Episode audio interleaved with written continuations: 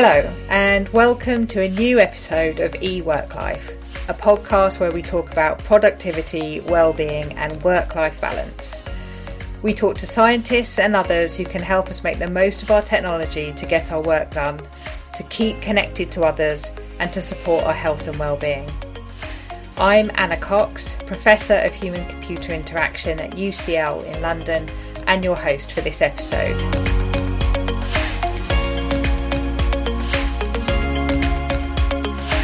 In today's episode, I'll be talking to Dr. David Ellis, a psychologist with a keen interest in technology and the data it produces. We talk about how he owes his career to his mum, who first suggested that he study psychology at university, how a curiosity to play around with technology lies behind much of his research and the methods that he uses, and the importance of thinking carefully about what data is collected by scientists so as to put the participants in control of what they contribute. But before that, let's listen to some top tips from our other guests about how we can use technology to survive the digital age.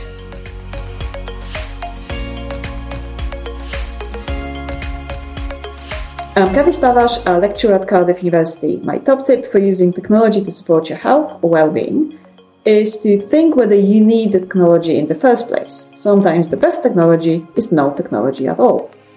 I'm Sandy Gould. I'm a lecturer at the University of Birmingham. My top tip for using technology to support your well-being is to take five minutes now and again to look through your old photos. Deleting the junk will make you feel organised, and you'll also get a nice reminder of the fun times that you've had. Now to today's guest. Dr. David Ellis is an Associate Professor in Information Systems at the University of Bath. His work considers the data that digital technologies collect and how the resulting information can provide insights about individuals and their behaviour, and the impact this technology has on people and society more broadly. Here's my conversation with David. So, welcome, David, and thanks for taking the time to talk to me. Hello, nice to be here. So, I wanted to start back at the beginning. Um, as an undergraduate, you studied psychology at the University of Glasgow, and I wondered where the interest in the subject came from. So, I was originally going to do medicine, and that was what I thought I'd do. And I think I realised when I was still at school that I didn't really want to be in hospitals and I didn't. I, I don't know why I thought medicine was a good idea. I think it's what teachers often thought, or if they do science, was get them get them into medicine. And I think a few weeks before, or in the run up to applying for university, I was having this crisis of what am I going to do. And if my mum listens to this, she'll love this because my mum basically said, "Why don't you do psychology? Why don't you do that?" And basically, I didn't really know much about psychology, and I thought, "Yeah, okay, I'll I'll do that." And that was really there was no planned like decision um, and I went and did psychology. So that was that was how I ended up doing it. So you didn't have an idea about oh, and it'll lead me to doing something in particular. Not really. I mean, I think like a lot of people, I still was clinging on to this uh, practitioner thing of like maybe I'll be a clinical psychologist, as you know, tons of people who do psychology initially think that's what what they might do, and I was probably part of that. And there was sort of like a turning point in my third, the summer between my it was in Scotland, so there was four year undergrad. and the summer between my third and my fourth years, I was really lucky to get a kind of um, a sort of student scholarship to do some research over the summer, and it was with it was like between the university and a, and a private company, and I think that was the first time where I was oh, actually, this is quite fun. I could I could see myself just doing this, and I just thought it was awesome. I was getting paid not a huge amount of money, but I just thought oh, I'm getting paid money to just think about stuff and come up with ideas, and I thought, oh, this is this is quite good. And that was what then led me to finding out what a PhD was and speaking to people about it and being quite naive, probably. So, so when you went into doing the PhD, did you do that with an uh, with the idea that okay, I'm going to be on this academic track then? I think so. How fixated I was to the academic track, I'm not sure, but I, I definitely I liked just thinking and learning and being in that environment. Um, and yeah, I mean, I remember like approaching who was my undergraduate supervisor, and I was like, I think I want to do this this PhD thing. I probably was very kind of naive and sort of, oh, it'll be fine. And I remember him th- saying, you know, oh, that's good, you know, I'm glad. And and I mean, I sort of realised now I kind of put all my eggs in one basket, hoping that I would get this funding. And I, I knew it was competitive, but I, I, don't know what I thought I was doing because I didn't apply for others. I don't know what I would have done if I hadn't got on. I mean, I would have probably gone somewhere else, but I just, I just thought I'll do that then, and and yeah, that, that worked out. But I didn't. I wasn't thinking long term. I was just, I was just amazed that I was like. I mean, I remember explaining to my dad, you know, various times. You know, you get some money to just go and do some stuff and explain. And my dad was like, "You get paid to just think and learn." I was like, "Yeah," and he's like, "Oh, sounds all right." Yeah.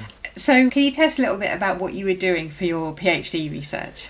Yeah, so it sort of started off very, I would say, very traditional psychology research, and that was running experiments in a lab, as you would expect, um, very kind of cognitive psychology. But it started to explore more uh, social constructs of time and, and how behaviour changes over time, and this coincided with I, spent a few months at the Scottish government, and I realised now that I was moving into like more sort of computational social science, but no one had really don't know if that term existed there, but it was like this access to these big data sets, and I, I kind of realised then that there's all this data out there about people, uh, and I could still run things in a laboratory, but there's all this potential outside of that, and, and that that was really exciting, and so my supervisor sort of nurtured that interest, I guess. Yeah, so it, it was quite. There was lots of different methods in it, from very small experiments where you might only have twenty or thirty people, all the way through to you know millions of people in in sort of um, government data sets. So it was pretty broad. It was probably too broad. And uh, there was no like. It, I suppose you always reflect back on things, but I got a good set of experiences and different methods, which was quite nice. And it, and you said then um, that you were looking at how behaviour changes over time. So lots of people might think, well, what do you mean? Yeah, behaviour changes over time. so, so, I was looking at sort of specifically. So I'd done these like really kind of small scale experiments where I had sort of, I was trying to explain why, uh, if people have ever experienced why they get confused with what day of the week it is. I was trying to explain why that sometimes happens. Um, and it's partly because people have got really strong associations with the beginning and the end of the week. So if I ask you what day it is on a Monday, you're twice as fast to respond than if I ask you on a Wednesday, for example. But these associations are really uh, like you have very negative associations. People tend to have negative associations with Monday and positive with a Friday. And we are interested to see if that if that kind of bears out on like larger data, you know, in other pa- patterns of life. And so you find that people miss more doctor's appointments at the start of the week than the end of the week. But one of the things that was more interesting about that was that while that was quite nice and it supported some of this earlier experimental work, this this kind of Monday to Friday decline, if you like, was much stronger in younger patients than older patients. And so that gives you some opportunities to move appointments around to maximise attendance. Uh, and that, that led to like a whole lot of work afterwards with other people on that I'm still doing now on appointments. Um, but it also, yeah, kind of this applied this notion of like taking things outside a lab, applying it. Um, I had an interesting time at the Scottish Government that uh, that made me more convinced I wanted to stay in academia. I have to say, uh, I, I enjoyed it, but I wanted back to university after those few months. So, um, do you know why young people behave differently to older people in this? So uh, yeah, I mean it's it's probably it's more speculative at this stage. It's probably got something to do with the fact that once you're retired, your your kind of weekly cycle is a bit more. You know, you, you might not be working on a Monday. You've got the weekdays mean less in that occupational kind of context, whereas younger people, or I say younger people, it's a big age group, but you know, people who are in the working population, they have that pattern, and and it it's it's quite a small effect, but it's quite significant. And we we ended up years later doing work with a clinic where they strategically moved appointments to different days of the week, and we were able to show that you can actually save a lot of money and a lot of time. Um, and yeah, that sort of I mean, it's like everything. It sort of led to meeting other people and developing new connections, and then doing more work of that that ilk, if you like. So. So is it this kind of like using large data um, is, is sort of a theme that runs through your work, like looking at data. So is that kind of where it came from? I, th- I think it probably did. I think um, I think when I moved from Glasgow to Lancaster for the first time, I was then exposed to not only all this data but wearable technology, which was like more kind of lab wasn't wasn't really as wearable as it became, but it was that also was just like wow, there's there's so much we can do with this, and interestingly again, I was running lab experiments again, but I was probably being drawn towards like what's going on outside the lab, um, and and I think that's why that was always just so appealing to me, and I guess like I was always interested in technology you know, I'm the sort of person that was, as a student, I was in a band and I played a synthesizer because I was interested in technology. I wasn't a very good musician, but that's that's that's what I was interested in. Um, so yeah, it kind of brings those two things together, I guess. So that work that you started to do then was was it still thinking about health context? So using the data for that kind of purpose. Yeah, I, th- I think initially, um, well, I suppose at Lancaster yeah, some of it was some of it was was more kind of occupational in the sense that we were looking at how groups of people behaved outside a lab when they were doing different tasks. And, and I was getting introduced as well to new types of data like linguistic data when you record conversations and how you can then have that transcribed. And that was all kind of new. Uh, I mean, one of the consistencies is that I've always been given quite a lot of freedom by PIs or, or other people I've worked with, which is really exciting. Uh, it can be quite hard to know what you're doing sometimes, but you become really independent and sort of you just kind of get on with it, sort of thing. So, have you developed particular strategies for that then, for working out if you when you're given all of this freedom, like what to go and do? Yeah, I mean, it. I, I kind of, I suppose, I was, my my PhD supervisor was always really kind of like he liked liked ideas, likes ideas, and I, I, was always a bit like that as well. And I think if I've got an as, long as I've got ideas to do things, I've never got a shortage of things to do. It's it's funny actually, you know, I've, I've spent years sort of escaping the laboratory, if you like, and now I'm actually coming back to it in more recent work. And I think it probably says a lot about my own attention span of like just I moved to what you know. I've been really lucky that people have given me space to just develop. But I don't know what strategies. I think just I, I, am not really. I, suppose a lot of it's like just not being too worried about things not working the way I think they're going to work. You know, I'm quite happy with the. I, that, doesn't. There's lots of other things worry me about being a scientist, but the sort of notion of just doing stuff and seeing what happens, I'm quite kind of. Yeah, it's it's interesting because we I've just started to try and set up a sort of small lab where I'm wanting to look at how people uh, play video games collaboratively or, or, or don't and, and, I'm talking specifically more about things like Call of Duty and you know I'm just learning how to use things like vision mixers and you know H, you know knowing I just you know a lot of stuff about video feeds I didn't know. And I, I kind of just I like I, I, I generate more ideas I think when I'm messing around with stuff of that ilk I guess. So so just experimenting with the tech I guess is part of it. And it, that kind of sounds like that drives your ideas as well as giving you the skills to do new things. Yeah, and I think as well, it's it's also that's not to neglect like there's certain theoretical angles or like I'm quite interested at the moment in all the discussion within psychology about this generalizability crisis and how we measure things, how we do things, and I suppose that kind of makes me think, oh well, you know, there's better ways we might be able to do some things and that that sort of spurs me on. So it's not always technology driven. It's sometimes driven from like theory or from what other people are doing. So it's somewhere in the middle. I mean, someone introduced me once and said they looked at what I did and they didn't believe I was a psychologist. They thought I was a computer scientist, and I, I took that as a compliment. But I think, yeah, I probably sit right in the middle. That's probably why I'm in a school of management now, which is all different, lots of different people from all over the place. So, um, so how how have you because you've published in uh, in psychology, but also in computer science. A little bit, yeah.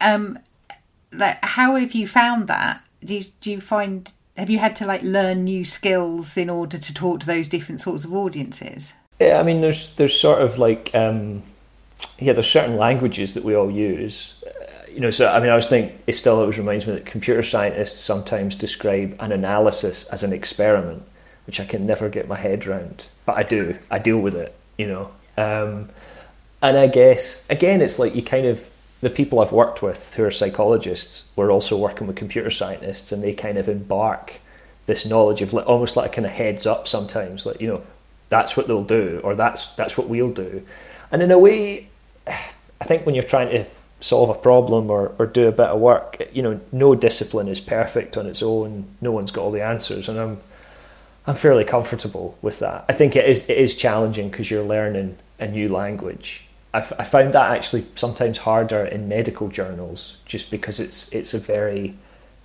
but you work with people who are quite are blunt enough to say don't write that it'll get someone's back up or and it yeah it's it it probably makes you a better writer I guess because you're thinking about how different audiences will react. And hopefully if anyone reads any of the work then that's always a bonus but it it's it's hard I think and I find it hard within the context sometimes of what universities expect of an as an when I was more of an early career researcher, I think there's that notion if you've got your discipline, the things that the discipline wants you to do and your department wants you to do, and then you've got the things that the university wants you to do, and sometimes there's a bit of a conflict because every discipline's got its own um, little thing that it thinks is good, and management is no different. I've learned to any others, uh, and it sometimes you have to feel that you're trying to do everything. So I've got to please the department and I also want to do the stuff that I care about. And if I want to have an applied impact, I need to publish in a medical journal, really, rather than a, maybe a psych journal. And yeah, it's, I think that's something that in a lot of places needs a bit of work sometimes because it's, it is, it's really challenging and it's not always recognised maybe as it should be. But having this applied impact sounds like something that's one of the things that drives you. I think it's easier for me to get up. Like, yeah, it's just easier to sort of, if there's an applied thing slapped on it, I can sort of think more critically about it and say, well, actually, and I think that also comes from the notion of leaving a laboratory. You know, people behave in a lab. It's not actually maybe how they're going to behave outside the lab. So, if you want to change something or improve something or understand something, I'm quite keen on. It is messy. You know, people are messy. I'm quite happy to embrace that and that's okay.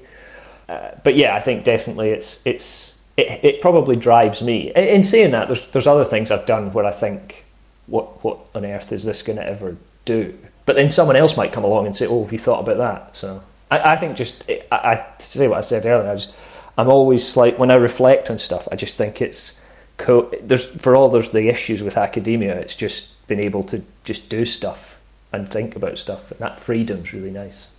So one of the things that you've done with your freedom is to write a book. Yeah, yeah, yeah. which, which is perhaps not something that that everybody um, in your position would have thought that's going to be like top of my list. So where did that idea come from? I didn't. Again, it's it's not something that I had always planned to do. It was interesting explaining to people when I said I'm going to write this book, and you know, books have kind of in psychology fallen out of fashion a wee bit. And sort of like people saying, "What are you writing a book for?" It's not. You won't be putting that into the ref. What are you doing? Just do papers. Um, and I think I've again I've probably been encouraged a lot by people to do things that I really want to do, and you've got those systems, but if you're doing what you really want to do, you have to you have to balance that a bit.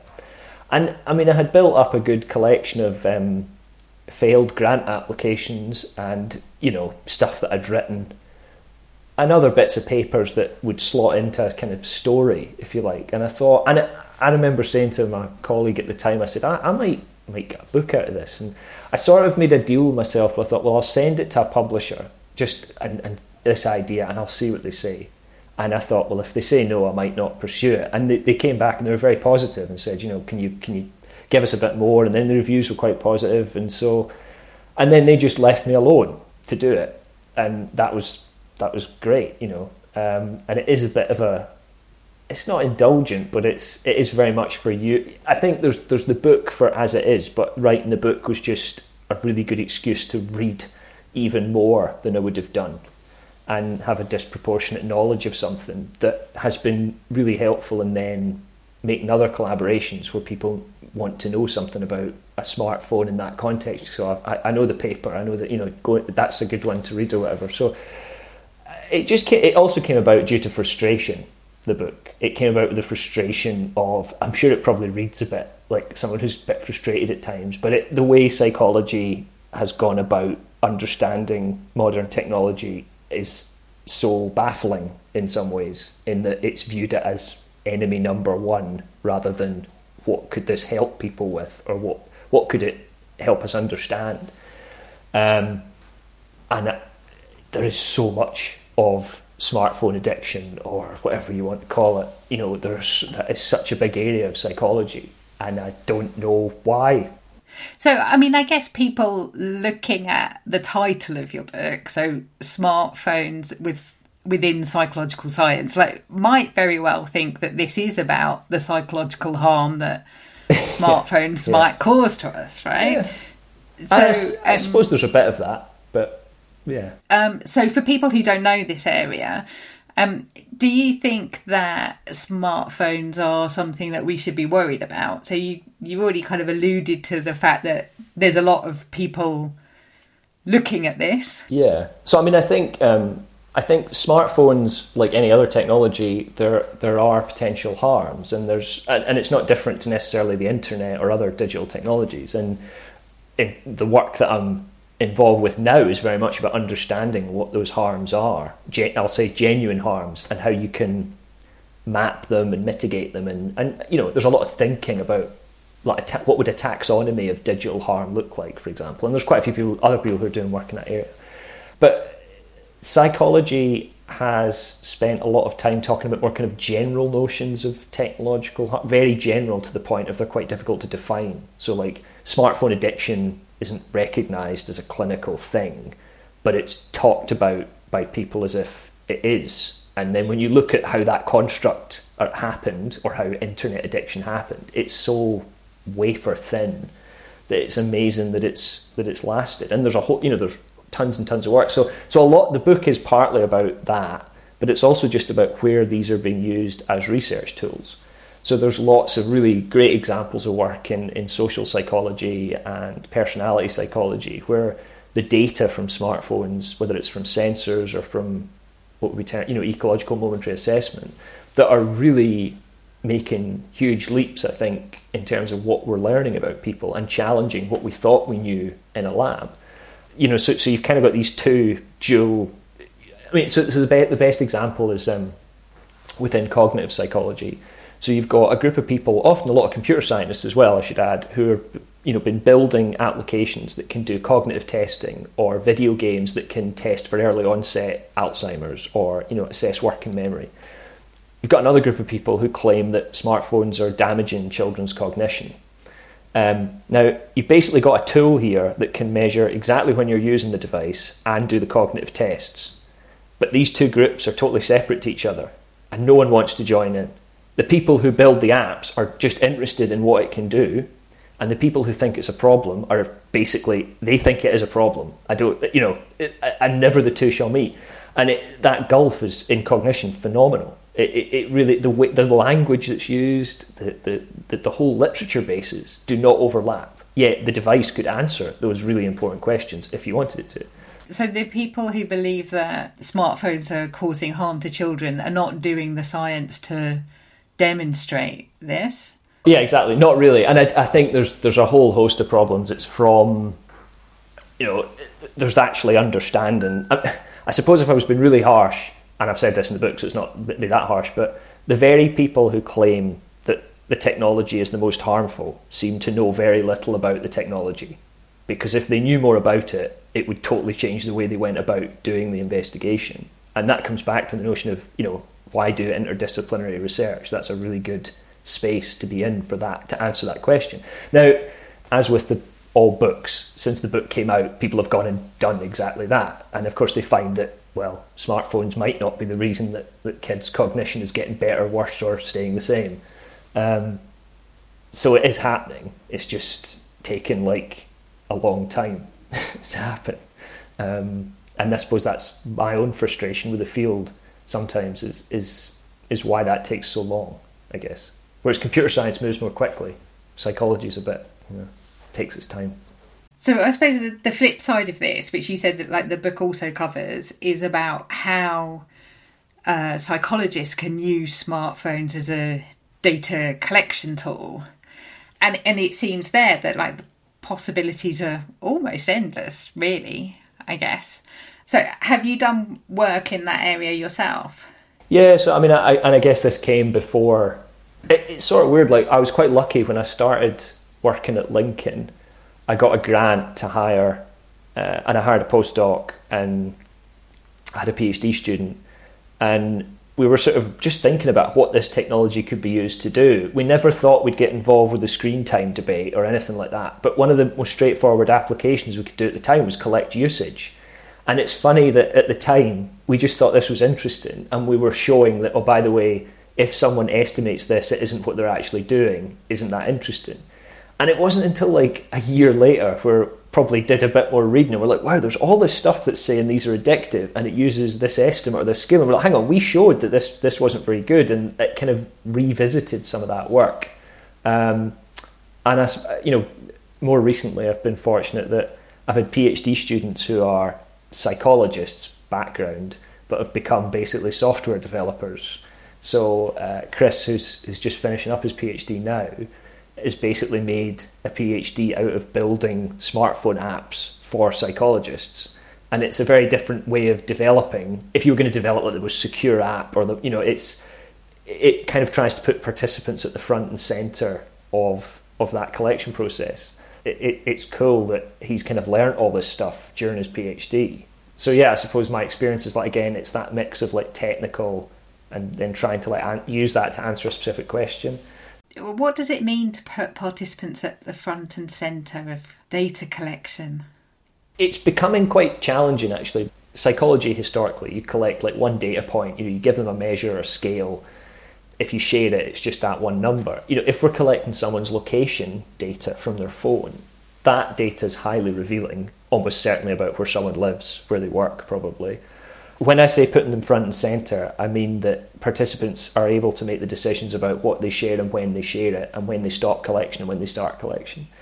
Uh, I suppose we, have been really lucky with like reviews of, reviewers of papers have pointed out a lot of things that we didn't necessarily think of was an issue when we when we build it when Chris has built apps now you know when they're running let's say it's collecting usage data there's always a little banner at the top that reminds people what's going on but ultimately, we don't get any data until the participant actually presses the button to send it to us. It's not sent in real time, it's sent as a batch at the end and it's encrypted. It's not just putting participants at the front and center, it's also like the way that we're building these apps is very incremental. It's not like here's all the data from the phone, which would be, you know, comparatively straightforward to do.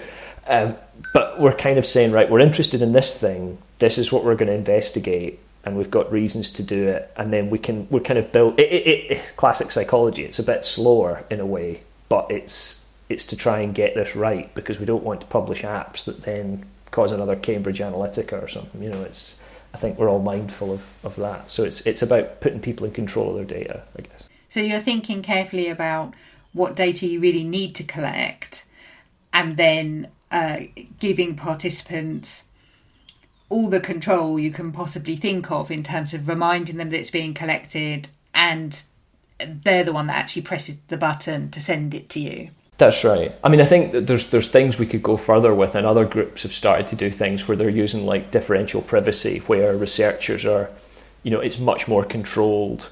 You know, basically participants can withdraw their data afterwards. You know, so it, you know, so there's there's there's a lot of there's some quite a bit of development in that area about how we get that right. So, I mean, it does feel a bit like making up the rule book sometimes because, you know, you're going to ethics boards and psychology, and I won't name any specific institutions, but some know more about this than others just by who's on the board. And there's some things I look back on and think, mm, I would have asked some more questions. And then there's other things where, you know, they're asking the right questions, but it's it is it's not like running a lab task and then everyone leaves. And as the methods change and the data gets bigger, the rules are going to change. And I think the British Psychology Society needs to make sure that that is that they're keeping up with what's going on because it, it is changing quite quickly. It's no no easy task, you know. Yeah, I think um, certainly many institutions are, becoming much more aware, I suppose, about these issues about what data is being collected and how is it being stored, and and also thinking hard about data that's in the public domain. So uh, you know, issues around looking at data you might gather from a social networking site, for example, where you don't really have consent from for the people who were posting, right? They didn't know they were going to be part of a study. Um, so there are a whole load of, of like difficult things that people are grappling with. Yeah, and there's there's going to be mistakes as well. And I think the early papers on Facebook, for example, you've got like expressions of interest, basically raising the exact point you've you've said there about well, how did you get ethics? Well, you didn't really get ethics. Um, you know, if someone tried to do that again now, it would be like, no, you can't do that. So it there is it's really hard because it is a process of learning. And I mean, even in our work, you've got like there's a development of how how applications for the smartphone have got better or more secure because we're learning as we're doing it so given that so many people are kind of thinking about this at the moment are there any kind of useful resources that they can look at to kind of help them even if it's just think through these sorts of issues i mean i think there's there's a growing number of papers, you know, specific academic papers. There's this really good one from Dennis and colleagues called Privacy versus Open Science, which is a really good one about just just really partly raising these issues of how, how are we going to replicate all this stuff in the digital age and I mean there's also it's also I think within medicine been discussed around you know, some of the work I've done in the past, we, we get the data set, but we can never share the data set. And there's some cases where I think we probably could. There's ways of doing it, but that's not in the agenda. And these data sets are really expensive, and there, there's kind of this ongoing discussion. So, I mean, it is in it is being mentioned in the literature in, in a variety of different places. Um, it all, but it all ultimately depends on on how sensitive some of the data is. You know that people are wanting to collect. Uh, I think the challenge for psychology is just partly people just becoming aware of what data is out there because it's so scattered. I mean, you know, it, it's interesting at the moment that the ESRC are kind of doing a sort of consultation on new and emerging forms of data. Uh, but by the time the consultation's finished, the new and emerging forms of data have already emerged and are new again. Like it's really, I mean, I, that, I think they said that, not me, but that it, it's really challenging, uh, and as as things change. So, and and it's all at the mercy of um, often tech companies as to what they will release and, and what data is available. Facebook's changed, probably for the better, but you couldn't replicate stuff that had happened in the past because Facebook's changed. And yeah, there's not these are there's not really answers to, to how we deal with some of these questions. But I suppose the more you use that data, the more this is me personally, the more you get drawn into those discussions because they're they're important. And and I suppose that, you know over the past year, um, many psychologists who perhaps were doing a lot of their research in the lab have had to think about new ways of conducting that research and moving it all online. And so many of these issues are kind of coming up for people who who might not have thought that they that these were things that would impact their research because they didn't think of themselves as necessarily engaging in digital data collection. Yeah, that's right. And I think it's it's it's changing a bit because up until recently, the biggest influence of the internet for psychologists had been more self report scales and bigger samples. You know, so it was like, I've got this scale, I'll put it online and I'll get thousands of people. Um, I think we're now at the point where more and more people are starting to say, well, what about beyond a scale? What else can I collect online? And again, it, I would say it's taken a bit longer than it maybe should have, but it's slowly that that is happening. And that leads to those kind of questions as to well just because we can collect this should we be collecting it? And it's hard because some data you don't know how valuable it's going to be until afterwards. I don't think i remember sitting in, in my office with uh, a postdoc and phd student and we were looking at people's smartphone usage data and somebody said, "Oh, look there! At six a.m. every morning, there's this line, and then there's a gap, and an identical line, and a gap." And we thought there was a problem with the software, and it turns out this was someone hitting the snooze button every morning. And we realised we could work out um, when they were when they were asleep and when they were getting up every day. It was a very conscientious student's phone, I should say, because they were very regular, they early getting up in the morning. And we sort of thought you wouldn't. We never thought we would know this. And you start to learn stuff, and you're like, "Oh, this is," and that's in, incidentally how a lot of you know forensic psychology tries to catch the bad guys. You you take a, a trace and you try and make better use of it. Um, uh, so yeah, it's really difficult because you don't always know until you've got some data. So this idea of having, you know, looking at big big collections of data and trying to understand people's behavior is obviously something that underpins a lot of the different avenues of your own research. And I'm kind of interested to know how it impacts your own life. So, do you collect data about yourself? I don't, not really, no. I do have a colleague who I won't name who did spend a year collecting everything they possibly could about themselves. I believe there were some interesting insights. I can't remember what they were. But he basically went down the quantified self extreme and he was tracking everything. I've never really done that. You know, I have an Apple Watch and I use it to track my run, my run, you know, running, which doesn't change that much because there's no other sport to do at the moment. Um, you know, I, I, I spend a disproportionate amount of time in front of a laptop, like most academics probably. But I don't really collect. I mean, I'm, I'm a, in terms of personal technology. If the technology is like useful, uh, it, you know, and it stays, I'll keep it. You know, it will become a part of every day. You know, it's as I said, I'm learning about you know video streaming and recording lots of video streams at the moment, and that's quite interesting. And I'll probably be annoying my partner about that because that's what I'm talking about a lot, and she might not be interested. But I've become quite obsessive uh, until I know everything about it. But then I'll it'll just go into the you know I'll move on to something else. So yeah, it's it's a I suppose it's quite a kind of I don't know. I suppose we started off by talking. It's all sometimes people I didn't really plan a lot of the stuff that I've ended up doing. It's just been quite fortunate that I've met people that have given me freedom to mess around with stuff and and then sort of let me come up with ideas. That's what I've done with my PhD students as well. I think is that kind of let, provided it's people think the work's okay.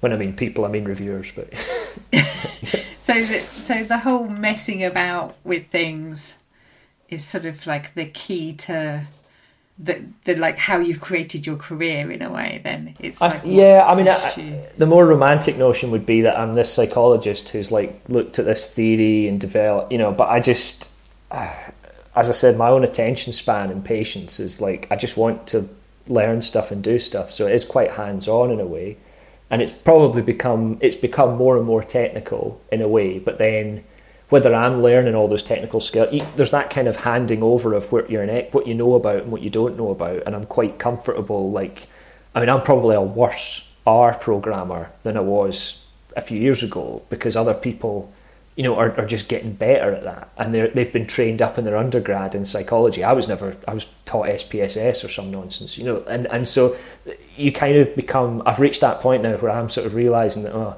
I actually don't know. Um, you know, there's other things I might know more about, but I'm kind of like, oh, I'm, I'm yeah. You just reach that point where people are, which is cool because people are bringing stuff like, oh, we should use this, and it's like, what, what's that? Yeah, which is what my supervisor was doing to me. Probably at one point, I was that person that was coming to them. So, so before we finish up, I wondered whether having um, had that experience of writing your book, you think you've got another book in you. yeah, yeah. It's funny. I I think it would be. I don't know what the book would be. Uh, there's well. I think I think there's some. If I was going to write, yes, is the answer to the question. I think so. Um, but I don't think I would probably want to write something that, in a way, is sort of still academic, but a bit less ac- academic in a way. Like I, I think I'd.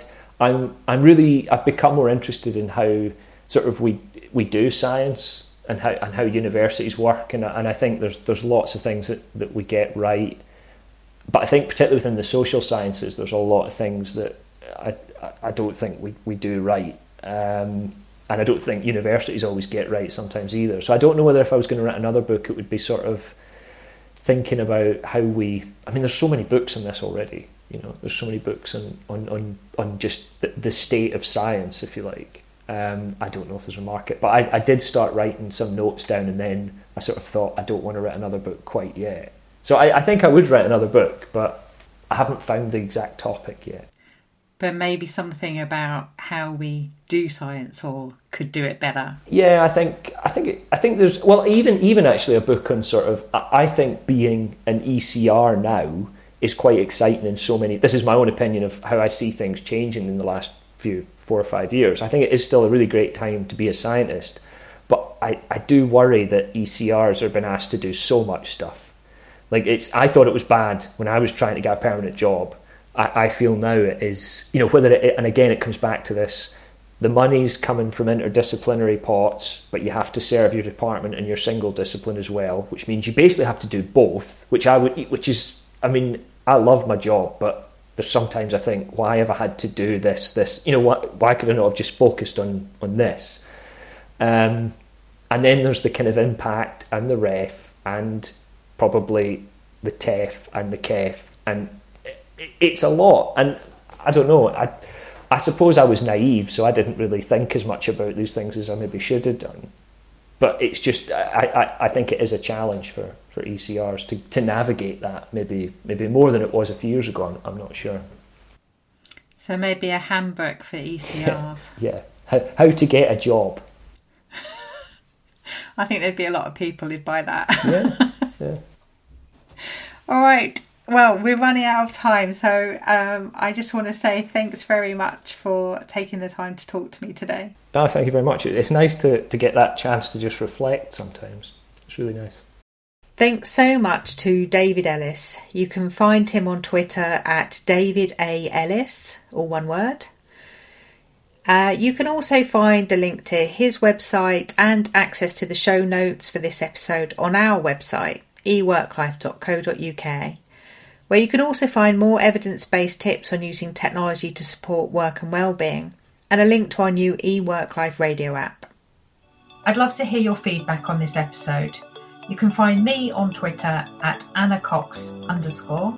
If you enjoyed this episode, please tell your friends, and you can also leave us a star rating and review wherever you get your podcasts. Thanks, as always, to our producer Claire Casson. This episode was sponsored by the EPSRC Get a Move On Network Plus. Music by ScottHolmesMusic.com. eWork Life, powered by UCL Minds.